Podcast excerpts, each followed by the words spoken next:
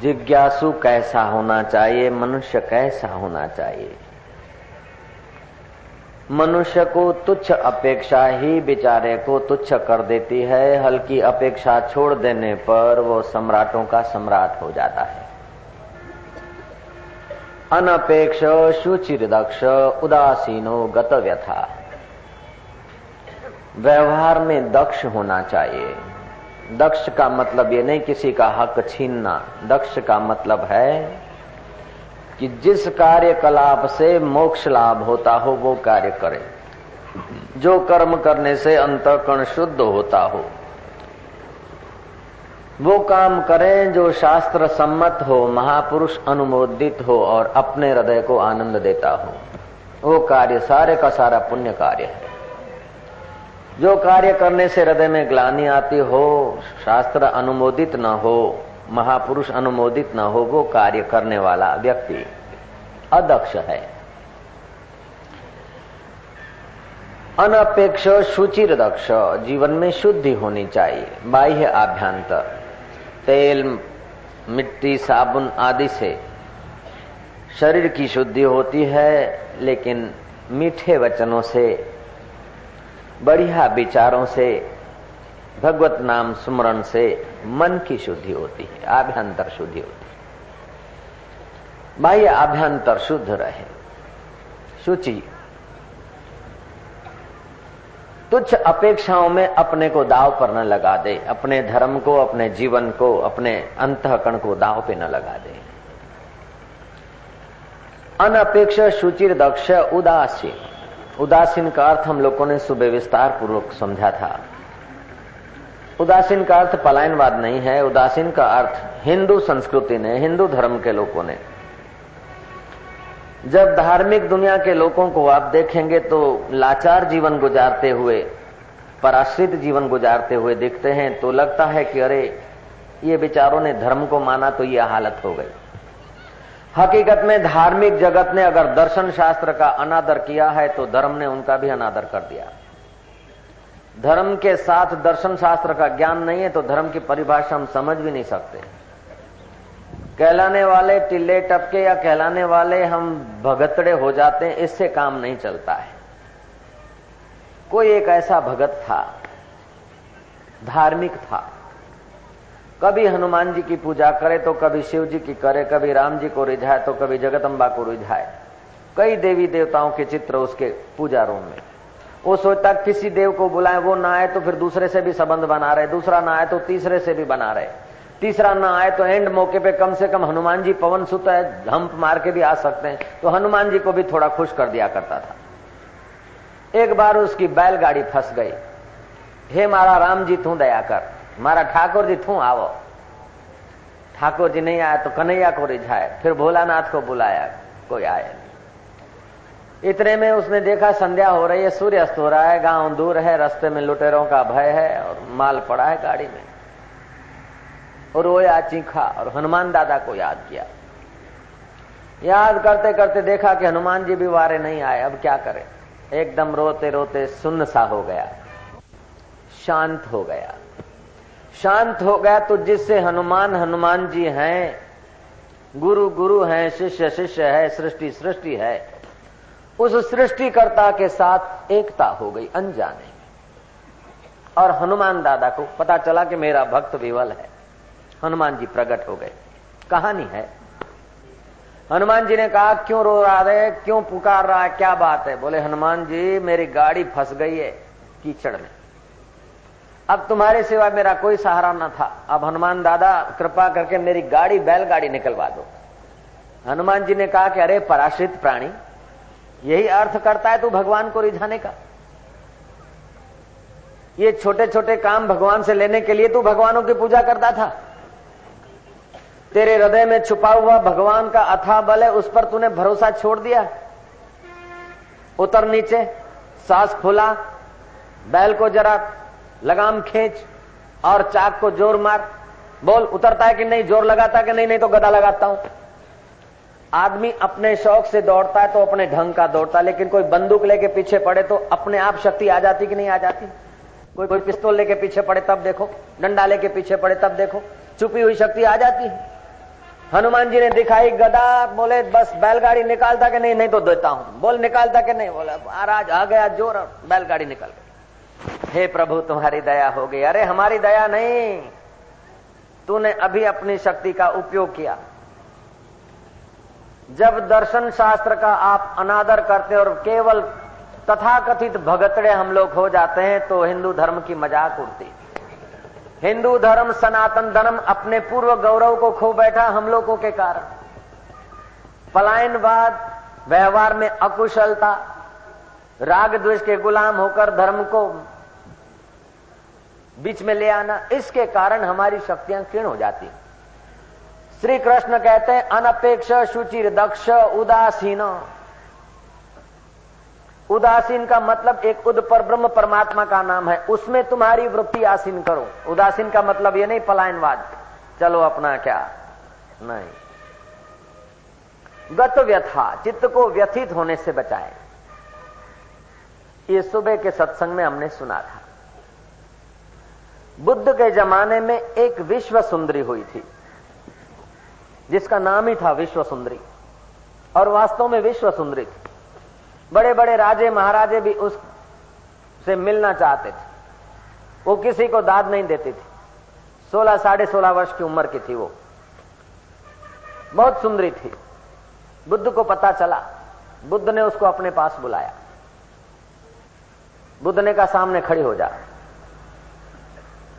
एक दो मिनट खड़ी रही, बोले, महाराज, क्या आज्ञा है? बोले, बस आज्ञा ये तो खड़ी रहे। बुद्ध दक्ष थे, अपने पर ब्रह्म परमात्मा तत्व में टिके हुए थे, इच्छा वासना से पर थे, अदक्ष नहीं थे। अपेक्षा नहीं थी उस सुंदरी से सुख लेने की, अनपेक्षित थे।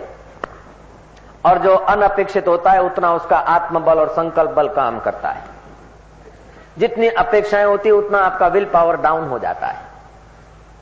बुद्ध ने अपना संकल्प का ज़ोर लगाया। सुंदरी खड़ी है, देख रही है। महसूस कर रही कि मैं 20 साल की हो गई। घड़ी भर में देखती कि मैं 25 की हो गई। फिर देखती कि मैं 30 की हो गई। और यौवन बिखर गया। 35 की हो गई। छपरा सफ़ेद हो रहा है। 40 की हो गई। दांत हिल रहे हैं और 45 की हो गई। बन गई मौसी।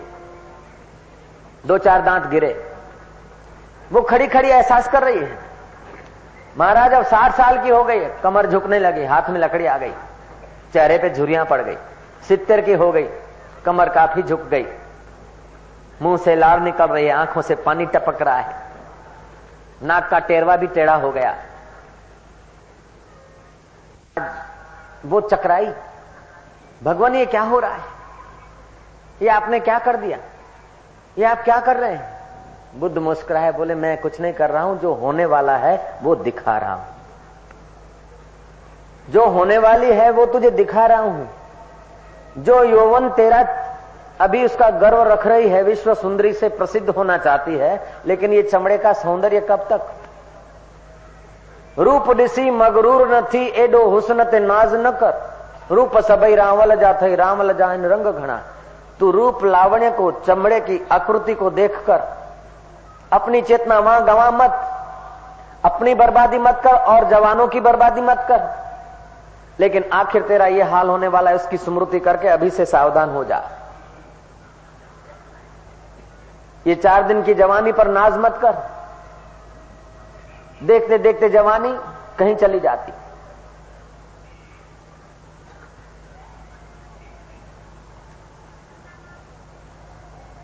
जवानी कब गई पता नहीं चलता है। और तेरा ये हाल में अभी तुझे दिखा रहा हूँ, इसलिए तू सावधान हो जा। अपेक्षाएँ छोड़ भोग की। तो हमें जब क्रोध, काम आदि सताए और अपेक्षाएँ होने लगे, समझो काम विकार हमें गिराता है।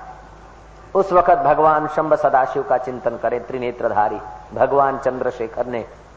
नेत्र खोलते ही काम को भस्मीभूत कर दिया। अपने हृदय में भगवान शिव जी हैं। काम का विचार आता है, हम उसे पोषण देते हैं तो हम गिरते हैं। अगर काम का विचार है, तुरंत ही राम का या शिव का विचार कर दो तो आप पोषण नहीं देंगे तो काम उतना धोखा नहीं देगा जितना दे रहा है। आप बच जाएँगे, आपकी अपेक्षाएँ कम हो जाएगी, आपका शरीर सुदृढ़ होने लगेगा, आपकी बुद्धि तेजस्वी होने लगेगी। पान खाने की इच्छा है, लेकिन इच्छा को आप सहयोग न दो तो इच्छा थोड़े तुमको गुलाम बनाती। इच्छा को आप सहयोग देते हैं अंदाता इसीलिए इसीलिए वो इच्छा तुमको गुलाम बना देती है। तुम नहीं चाहते हुए भी वो काम करना पड़ता है तुम्हें। इसीलिए आप सावधान रहें तो आपका कल्याण होगा। मनुष्य जन्म मिला है, आप महान होने के लिए आए हैं संसार में। अगर आप अपेक्षाओं के मुताबिक जिएँगे तो आप जो चाहते हैं, हम लोग जो चाहते हैं वो होता नहीं। जो होता है वो भाता नहीं। और जो भाता है वो टिकता नहीं। ध्यान से सुनेंगे। हम जो चाहते हैं ना, सब होता नहीं। जो होता है वो भाता नहीं, और जो भाता है वो टिकता नहीं। फिर से कह दूँ, हम जो चाहते हैं वो सब होता नहीं। होता है क्या? हम जो चाहते हैं वो होता नहीं। जो होता है वो भाता नहीं, और जो भाता है वो कम वक्त टिकता नहीं सुख। ये सबके जीवन की मीमांसा है। तो अब क्या करो? अपेक्षाओं को छोड़ो, दक्ष हो जाओ। जिसकी सत्ता से चाह पैदा होती है, जिसकी सत्ता से होता है, जिसकी सत्ता से भाता है, उसको निहार लो, बेड़ा पार हो जाएगा। उसको निहारने के लिए जरा दक्ष होना पड़ेगा। उसको निहारने के लिए फिसलाहट से अपने को बचाना पड़ेगा। अंतकरण की एक धारा उठी, एक वृत्ति उठी, दूसरी उठने को, उसके बीच की अवस्था को जरा देखो, आपका बल बढ़ जाएगा। आपकी बुद्धि का विकास होगा, आपके मन की स्थिरता, प्रज्ञा की शक्ति का विकास होगा, शरीर तंदुरुस्त रहेगा। आप सुबह, दोपहर को, शाम को दो दो, पाँच पाँच मिनट निकालकर दक्ष हो जाइए। जो इतना इतना सह रहा है, उत्पत्ति, स्थिति, लय इतने वृक्ष, इतना पृथ्वी, इतना सारा संसार सह रहा है, फिर भी एक रस है। ऐसा अंतर्यामी परमात्मा मेरा आत्मा है। वो इतना इतना ब्रह्मांड का बोझ सह रहा है, फिर भी वो खफे नहीं होता तो मैं चार दीवारी का घर व्यवहार से खफे क्यों होऊँगा? वो इतना इतना ब्रह्मांड चला रहा है, फिर भी एक रस है तो वे मेरा आत्मा और परमात्मा, उन दोनों की एकता है तो परमात्मा मेरे साथ है, मैं अपने को परेशान क्यों मानू? मुझमें ईश्वर का अथा बल है। मुझमें परमात्मा की असीम शक्ति है और मेरा आत्मा अमर है। ओम नारायण नारायण नारायण करके आप दक्ष हो जाइए। आपका व्यवहार भी बढ़िया चलेगा और बंदगी भी होती रहेगी। एक कलाक आपने काम किया, दो कलाक काम किया और दो चार मिनट आपने निकाल दिए। कार्य हुआ तो इस हाथों से हुआ, पैरों से हुआ, शरीर से हुआ। मन की वृत्ति इसमें जुड़ी, लेकिन वृत्ति जहाँ से आती है, वो जगत नियता वो मेरा आत्मा अमर है, एक रस है। ओम नारायण नारायण नारायण। राम राम, शिव शिव। आप दक्ष होते जाएँगे। भागवत में प्रसंग आता है कि हिरणाकश्यपु प्रहलाद को बोलते हैं कि मैं इतना शक्तिशाली राजा, मेरे नाम से लोग कांपते हैं। और तेरे को मेरा भय नहीं होता, तू क्या समझता है? प्रहलाद हंसा के पिताजी, मुझमें और तुम्हारे में और तुम्हारे जैसे और राजाओं में। जो भी शक्ति है, वो तो मेरे परमात्मा की है, सब वहीं से ले आते हैं और बोलते हैं, हमारी शक्ति हमारी शक्ति। है सब उसी की शक्ति, आप जानते नहीं है। किसी शक्तिशाली की शक्ति दिखे और किसी सुंदर का सौंदर्य देखे, किसी बलवान का बल देखे, आप याद करो कि सब मेरे प्रभु का है, आप दक्ष हो गए। जयराम जी। कोई वायसरा को देखते, कोई मिनिस्टर को, प्राइम मिनिस्टर को या इंद्र को देखते और कोई दरिद्र को देखते हो, बोलो, ये मेरे प्रभु के नाटकों की लीला है, वाह, प्रभु तेरी अजीब लीला है। आप दक्ष हो गए। आप ऊँचे आसन देकर उसकी अपेक्षा नहीं करेंगे और छोटे देखकर उसको घृणा नहीं करेंगे। आप अपने में आ जाएँगे। दक्ष हो गए महाराज। जयराम जी बोलना पड़ेगा। अनपेक्षा शुचिर दक्ष, उदासीनो गत व्यथा। हम लोग क्या होता है कि छोटे को देखकर अहंकार सजित करते कि हम कुछ हैं। बड़े को देखकर सुकड़ जाते, ये व्यथा होती। अपने से ऊँचे पद वाले को देखकर सुकड़ान होती। अपने से छोटे पद वाले को देखकर अहंकार होता है। हृदय के कंडीशन बदलती रहती है। एक रास्ता नहीं रहती, दक्षता नहीं रहती। आप इन ईमानदारी से अनुभव करके देखिए, ऑफ़िस में जब जाते हैं और पटा वाला सलाम मारता है। फेस नंबर वन और बॉस के आगे जब आप जाके टाइम लिखते हैं तो फेस नंबर सेकंड और कोई चार सीट मिलती है तो फेस नंबर थर्ड और कोई इंक्वायरी आती है तो फेस नंबर फोर्थ और कहीं बदली का आता है मेमो आदि या कुछ और आ जाता है तो फेस नंबर फाइव दिन में कितने रंग बदलते हैं तुम्हारे चित्त के? इतने हर रोज कई बार रंग बदलते हैं। फिर भी तुम्हारे आत्मा का कभी कुछ बिगड़ा क्या? रंग बदलते हैं, उस बदलते रंग को जो देख रहा है, उसकी याद करो तो आपके चित्त के रंग बदलना कम हो जाएँगे। जैसे बिलोरी कांच है ना, खूब हिलता रहेगा तो उसमें सूर्य का ओज चमक नहीं लेगा। बिलोरी कांच स्थिर रहेगा तो सूर्य के प्रकाश के साथ सूर्य के तेज को भी वो प्रकट करेगा। ऐसे ही चित्त हिलता रहेगा तो सूर्यों का सूर्य जो परमात्मा है, उसकी शक्ति आपके द्वारा प्रकट नहीं होगी। चित्त अगर स्थिर रहेगा तो परमात्मा की शक्ति आपके द्वारा काम करेगी। आप कभी कभी अपने को एकांत में अकेले में रखिए। किसी एकांत जगह में, बंद कमरे में, कुछ दिन अपने को रखिए। एक आध दिन आपको उबान जैसा लगेगा, ध्यान का, साधन का, भजन का, कैसेट आदि या किताब आदि पढ़ के आप लगे रहें। देखेंगे आठ दस दिन के अंदर तो आपकी बड़ी ऊंचाई आपको महसूस होने लगेगी। दुनिया में जो कुछ महापुरुष हुए हैं, जिन्होंने ऊँचे पद पाए हैं, जो पूजे जाते हैं या जिनका नाम अमर है, उन्होंने अपने को एकांत में रखा है। उन्होंने कुछ साधन किया है। उन्होंने कुछ दक्षता प्राप्त की है। फिर चाहे बुद्ध हो, चाहे महावीर हो, चाहे शंकराचार्य हो, चाहे जीसस हो, चाहे मोहम्मद साहब हो, चाहे रामानुजाचार्य हो, चाहे मदाल सराणी हो एक बार जनक के पास। राजा जनक के पास एक केस आया। उस केस के चुकादे में राजा जनक ने फतवा दिया कि ये ब्राह्मण राज्य छोड़कर चला जाए। शहर निकाली, राज्य निकाली। मेरे राज्य की सीमा में नहीं रहेगा। ब्राह्मण भी कोई साधारण ब्राह्मण नहीं था। उसने कहा, राजन, तुम्हारा चुकादा मैं सिरोधार करता हूँ। लेकिन आप बताइए कि आपकी सीमा कहाँ तक है? तंबूरा और मंजीरे कूट लिए। सुल्फे पिए, बिड़िया पी, चाय पी, कटे गया था कि भजन की दाता। भजन की दाता, कतरा दी थी भजन करो के बाप जी हूँ हाथ वर्ष रोतो ने भजन करतो तो हमने ऐसी वर्ष पूरा हुआ है। पर दिया खरो अंदाता थोड़ी गुंगी गाय हूँ। ये दक्ष है कि तुम बुद्धू है? श्री राम, दक्षता है कि बुद्धूपना है? बुद्धूपना है। दक्षता होनी चाहिए। कीर्तन करो, भजन करो, कित समय करना चाहिए, कैसा करना चाहिए, थोड़ा जान लो। ऐसे ही भजन गाएँगे जो दीनता, हीनता, पराधीनता बढ़ती जाए। नहीं, ऐसे भजन होना चाहिए कि तुम्हारा आत्मबल जागृत हो। और भजन एक गाने के बाद दूसरा भजन शुरू मत करना। जैसे होते हैं ना जो बंधानिया, एक सिगरेट जलाते, बोले, मैं माचिस, महाराज एक माचिस मेरा दो महीना चलता। सुबह सिगरेट के लिए चालू करता हूँ, फिर उसी से दूसरी सिगरेट चालू होती। हम कर कसर से जीते हैं। माचिस ज़्यादा यूज़ नहीं करते। ऐसे ही एक भजन चालू आ दे धमाधम, दूसरा, तीसरा, वही की वही कड़ी चिल्लाते रहेंगे। नहीं, भजन एक गा लिया उसका सारांश समझ के थोड़ा डूब जाओ, शांत हो जाओ, फिर दूसरा भजन चालू करो। बीच में थोड़ी संधि करो। ये दक्षता है।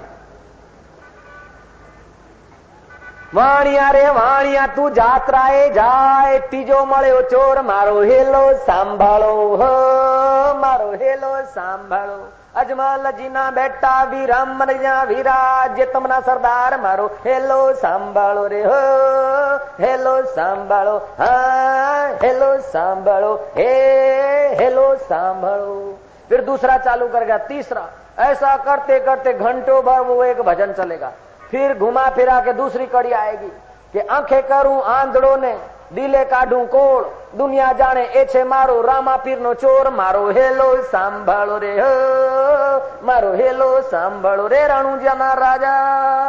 और रणुजा का राजा था, तब था, लेकिन दिल के दिल के अंदर तेरा विश्व का राजा बैठा है, उसकी भी तो आवाज़ सुन, इतना बरातियों की आवाज़ करेगा तो वो घड़ी की आवाज़ कब सुनेगा यार तू? जयराम जी की बोलना पड़ेगा। अब भजन का तात्पर्य है कि वाणिया यात्रा को जा रहा था और उसको चोरों ने लूट लिया। अब उसने चिल्लाया और रणुजा का राजा आ गया और उसने कहा कि उसको मैं आँख से अंधा करूँगा दिल में कोढ़ निकालूँगा। कि दुनिया को भी पता चले कि रामा फिर ने उसको ऐसा कर दिया। एक साधारण भक्त भी ऐसा नहीं चाहता कि किसी को अंधा कर दे और कोढ़ निकाल दे। तो क्या रामापीर ने यह भजन बनाया होगा और बोला होगा? सोचो जरा। नारायण नारायण, नारायण। उपलो माल वापरવો चाहिए उपला मंजिल जो फ़र्स्ट फ्लोर है ना, उसका उपयोग करना चाहिए। श्री राम श्री राम। मैं ऐसा नहीं कहता, भजन नहीं गाए, खूब गाए, प्रेम से गाए, अहोभाव से गाए, लेकिन भजन गाने के पहले भजन गाने के बाद, जहाँ से गाए जाते वहाँ भी आना चाहिए। नहीं तो फिर क्या होगा? अदक्षता हो जाएगी, अकुशलता हो जाएगी। नारायण नारायण नारायण नारायण। आपके पास परमात्मा ने अद्भुत शक्ति दी है, प्रज्ञा दी उसका आप उपयोग करें। और बच्चों को भी प्रज्ञा बढ़ाने के तरकीब में ले आए। बच्चों को प्रातःकाल थोड़ा ध्यान ध्यान का अभ्यास और प्रथम उंगली अनामिका, अंगूठे से दबा के यूँ, और इस प्रकार अगर बैठाते हैं तो उनकी एकाग्रता और याद शक्ति बढ़ती इक्यावन प्रकार के वाह होते हैं, संधि वाह, घुटनों का वाह, इसका वाह। लेकिन इस प्रकार की मुद्रा करो, साधुओं को बावा बोलते हैं। बावा की अटकल मान लो तो इक्यावन प्रकार का वाह चला जाता है। ये उंगली को यहाँ धर दो, पैर के अंगूठे के नींव में, इस प्रकार बैठो, तमाम प्रकार के वायु। महाराष्ट्र में एक लड़का था, उसकी माँ कुशल थी, सत्संगी थी। बच्चे को थोड़ा ध्यान में सिखाती थी। लड़का बारह, तेरह, पंद्रह साल का हुआ, बड़ी उसकी बुद्धि विलक्षण। वो आगे चल के बड़ा प्रसिद्ध न्यायाधीश हो गया, उसका नाम मरियाड़ा रमन मरियाड़ा रमन पर लड़का बैठा था और एक बुढ़िया रोते रोते जा रही थी कि, हाय रे, हाय मेरा भाग्य, मेरा भगवान भी रूठा है। लड़के ने पूछा माता जी क्या बात है? बोले, क्या बात है, वो चार लोग आए थे, चार डकेत आए थे, मेरे को तो बेटा पता नहीं था। और उन्होंने मेरे को एक बक्सा दिया था, उसमें हीरे जवाहरात थे, मुझे पता नहीं था। और डकेतों ने मेरे को कहा कि लो माता जी रखो और चार हम मिलकर आए, तब हमको देना। मैंने रख दिया। हुआ क्या कि डकेत आगे गए तो कोई दूध बेचने वाला व्यक्ति निकला, उनको दूध पीने की इच्छा हुई। तो तीन डकेतों ने एक साथी को बोला कि माई से बर्तन ले आ। वो बर्तन लेने गया तो माई ने पूछा, भाई, बर्तन क्या करोगे? तो बोले, हमारे साथी बोल रहे हैं, दे दो। तो साथियों से पूछवाया कि, भाई, तुम बोलते हो? तो साथियों ने कहा हाँ दे दो। दे दो तो उस डकेत ने क्या करा, बर्तन के साथ वो जो बक्सा था ना, वो भी दे देने को बोला है। वो बक्सा लेके छू हो गया। तीन को दुपल दे गया, चौथा साथी ले गया। राजा के पास जाकर माँ उन तीनों ने शाहूकार शाही से मुकदमा दर्ज कराया कि राजा साहब, हमने हीरे जवाहरात हमारे थे बिज़नेस करना था, ये करना था, वो करना था माता जी को रखने को दिए थे। और हमने माई को कहा था कि हम चार मिलकर आए, तब देना। लेकिन हमारे एक साथी को दे दिया तो बाकी के पंचोत्तर टका हमको माल मिलना चाहिए। राजा ने हुक्म दे दिया कि माई की जो ज़मीन, जागीर और मकान है, वो बेचकर इनको चुका दे दे दे। तो अब मैं अपने भाग्य को कूट रही हूँ कि मैंने कहा उनकी चीज़ रखी। मेरे को तो अब सब बेचना पड़ेगा, ज़मीन जागीर एक छोटे दो बच्चे हैं, उनका क्या होगा? उनका बाप चला गया, मेरा मुकद्दर ऐसा कि उनका बाप भी चला गया, भी हो भी हो गया। मेरा तकदीर कमज़ोर है। मर्यादा रमन ने कहा माता जी तुम्हारे तकदीर का कसूर नहीं है, राजा की खोपड़ी का कसूर है। इतने में राजा पसार हो रहा था, बोले, क्या बात है? बोले, बात है कि कोई राजा है इस गाँव का, मैं तो जानता नहीं, लेकिन इसने जजमेंट गलत दिया है। राजा ने कहा, अगर तू राजा होता अथवा तू न्यायाधीश होता तो कैसा जजमेंट देता? बोले, वो तो राजा को गरज हो तो मेरे को बुलाएगा और फिर मैं जजमेंट दूँगा. राजा ने दूसरे दिन मर्यादा रमन को बुला दिया। मर्यादा रमन कहता कि यही तो व्यक्ति थे, घोड़े पर जा रहे थे। आप ही राजा थे। बोले हाँ अब तुम न्याय करो। मर्यादा रमन कहता है, भाई, तीन आदमियों को बुलाया। बोले, तुमने बक्सा माता जी को दिया, ये बात सच्ची है? बोले हाँ हमने दिया तुमने ये शर्त किया था कि हम चारों मिलकर आए, तब देना, ये बात ठीक है? बोले हाँ तो अब माता जी तुमको बक्सा देने को तैयार है। लेकिन तुम चारों मिलकर आओ तो तुमको माल मिलेगा, नहीं तो नहीं मिलेगा, उसको ढूंढ के आओ। रुई के गोदाम भरे कि बाज़ार तेज होगी तो माल कमाएँगे। उसमें तीन तो थे चलते पुरजे और चौथा था बेचारा भोला भाला। चारों हो गए। पार्टनर, अब रुई के गोदाम भर लिए गए। अब महाराज बाज़ार जरा ऐसी चली रही, उसमें चूहे हो गए। चारों ने सोचा, अब क्या किया जाए? बोले, बिल्ली रख दे, बिल्ली रख दे तो भाई पच्चीस पच्चीस टका सबका खर्चा होगा। बोले, ठीक है। देव योग से बिल्ली ने कहीं से जंप फंप मारा और बिल्ली को हो गया पैर का फ्रैक्चर। तो उसकी हो गई मलम पट्टी। मलम पट्टी हुई तो उन तीनों ने कहा कि ये तेरे हिस्से का पैर है, तू ही खर्चा कर मलम पट्टी का। वो बेचारा सीधा आदमी दक्ष नहीं था। उसने कर दिया। देव योग से मलम पट्टी तो इंडियन सिस्टम है, अपना थोड़ा इधर थोड़ा इधर लटकता हुआ कोई पूछड़ा रह गया। सर्दियों के दिन थे, किसी ने तापना तापा था और वहाँ से बिल्ली गुजरी तो उसको वो तापने का थोड़ा असर लग गया। और वो जो पट्टा बंधा था, रोई बुई थी, उसमें लगी आग। उसमें लगी आग तो बिल्ली भागी गोदाम में और गोदाम पूरा आग हो गया। अब उन तीन आदमियों ने मिलकर उस बेचारे भगत पर जुर्माना किया कि तेरे पैर ने ही गोदाम को आग लगाई है। हमारे तीन पैर तो सेफ़ थे, तेरे चौथे पैर में ही पट्टी को आग लगी और रू जल गई, गोदाम जल गया। तो हम लोगों के जो एक एक लाख रुपया वो तू भर के दे। मुकदमा गया राजा के पास, राजा ने कहा, बात तो ठीक है, लेकिन अभी ठहरो। मरियाड़ा रमन जो कहेंगे, वो ठीक होगा। मरियाड़ा मरियाड़ा रमन को बुलाया। मरियाड़ा रमन ने कहा कि जिस पैर ने आग लगाई हो, वो पैर पैसा भर दे, ये बात तुम स्वीकार करते हो, बोले, हाँ। तो आग लगी थी पट्टी को, पट्टी वाले पैर को। और पट्टी वाला पैर दौड़ने में सक्षम नहीं था। दौड़ने में तो बाकी के तीन पैर सक्षम थे। वो गोदाम में गए। इसलिए तुम लोग मिलकर इसको भर दो, बेचारा। नारायण नारायण। तो जिसकी बुद्धि दक्ष होती है, वो रास्ता निकाल आता है। एक बार रमन महर्षि, उनको शौक था सुबह घूमने का, शाम को घूमने का, पहाड़ियों में घूमते जैसे स्वामी रामतीर्थ घूमते थे। प्रणव का जाप करते हुए सब मेरे ईश्वर की लीला ऐसा करके खूब घूमते।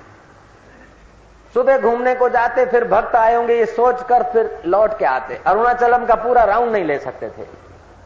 एक शाम को उन्होंने घोषणा कर दी कि कल मेरे को उपवास रखना है। क्यों? कि रोटी के लिए, भक्तों से मिलने के लिए आना पड़ता है। कल सुबह को मॉर्निंग वॉक को जाऊँगा भोजन भोजन नहीं करूँगा और शाम को लौटूँगा। उपवास। भक्तों ने सुन लिया कि भगवान उपवास कर रहे हैं गुरु महाराज। ज्ञानी थे, आत्मवेता थे रमन महर्षि। दक्षिण भारत में अरुणाचलम मद्रास के पास। हम देख के आए उनका आश्रम। आश्रम तो बहुत छोटा सा है, लेकिन आदमी बहुत बड़ा है। जिस गाँव में बड़ी फैक्ट्रियाँ हैं, बड़ी मिलें हैं, बड़े कल और कारखाने हैं, वो देश बड़ा नहीं है। लेकिन एक झोपड़े में भी कोई व्यक्ति रहा है और विश्वेश्वर के साथ उसका संबंध है तो वो झोपड़ा विश्वम्बर की खबर देता है। वो जगह बड़ी है। जयराम जी बोलना पड़ेगा। हराज रमन महर्षि ने कहा कि मैं कल उपवास करूँगा, जाता हूँ। आज रात को शयन करूँगा, कल भोजन कोई नहीं लाएँगे और मैं आऊँगा नहीं। कल मेरे को व्रत है। अपने स्वरूप में सुदक्ष थे। व्रत रखकर उनको कुछ पाना नहीं था और व्रत खोलकर उनको कुछ पाना नहीं था। उन्होंने तो पा लिया था। दक्ष थे ठीक अपने स्वभाव में। हर परिस्थितियों में हिलने वाले नहीं, ऐसे व्यक्ति थे। सुबह हुआ तो लोग नाश्ता ले आए, बोले, क्या बात है? कैसा? आज तो चार बजे ले आए। बोले, प्रभु, घूमने जाने को है इसलिए कुछ न कुछ खा के जाए, सारा दिन घूमेंगे तो। रात को नींद भी नहीं आई और बनाते रहे और उत्साह से आप नाश्ता ज़रूर लेंगे। ऋषि ने थोड़ा ले लिया। आगे चले तो दूसरी एक टुकड़ी मिली कि, प्रभु, आप जा रहे हैं, ये कम से कम इडली खाते जाइएगा। सापुड़ कोड़ा, ये सापुड़ थोड़ी खाओ। खाए। उन महिलाओं ने और उन महिलाओं के साथी पतियों ने और कुटुंबियों ने कहा कि महाराज जी, आप चिंता नहीं करें, दोपहर को आप कहीं भी होंगे, आपको टिफ़िन पहुँच जाएगा, हमने आदमी छोड़ रखे अरे बोले, ये तो दिन भर का तो खा लिया, अब क्या? बोले, नहीं महाराज, हमने आदमी छोड़ रखे घूमते गामते जा उन्होंने दोपहर को आराम करना चाहा, वहाँ आदमी पहुँच गया और टिफ़िन दे दिया। थोड़ा खा लिया। शाम को लौटे तो रास्ते में भक्त खड़े हो गए। कोई नाश्ता लेके खड़ा है तो कोई गर्म पानी लेकर खड़ा है तो कोई टुआल पहुँचने का लेके खड़ा है। महाराज महाराज जी की तो चाकरी हुई। अब आए आश्रम में तो एकदम दो दिन का स्टॉक, स्टोरेज आश्रम वालों ने कहा कि दिन भर भूखे होंगे गुरु महाराज, इसलिए हमने आज इडली, डोसे, ये, वो सब बना के रखे। इस जगह पर कोई धार्मिक होता तो उसका चित्त विक्षिप्त हो जाता, और कोई अधार्मिक होता तो उसका चित्त लोलुप हो जाता कि हाँ आज मज़ा आया, खूब माल खाया। ऐसे करके लोलुप हो जाता। और कोई पकड़ में होता कि, अरे, मैंने तो व्रत रखा था और ऐसा खिला दिया। अपने चित्त को वो दुखी कर लेते। करते कि नहीं करते? व्यथित कर लेते। उदासीनो गत व्यथा। लेकिन रमण महर्षि के चित्त में व्यथा भी नहीं हुई, आकर्षण भी नहीं हुआ। जो हो गया, चलो ठीक है।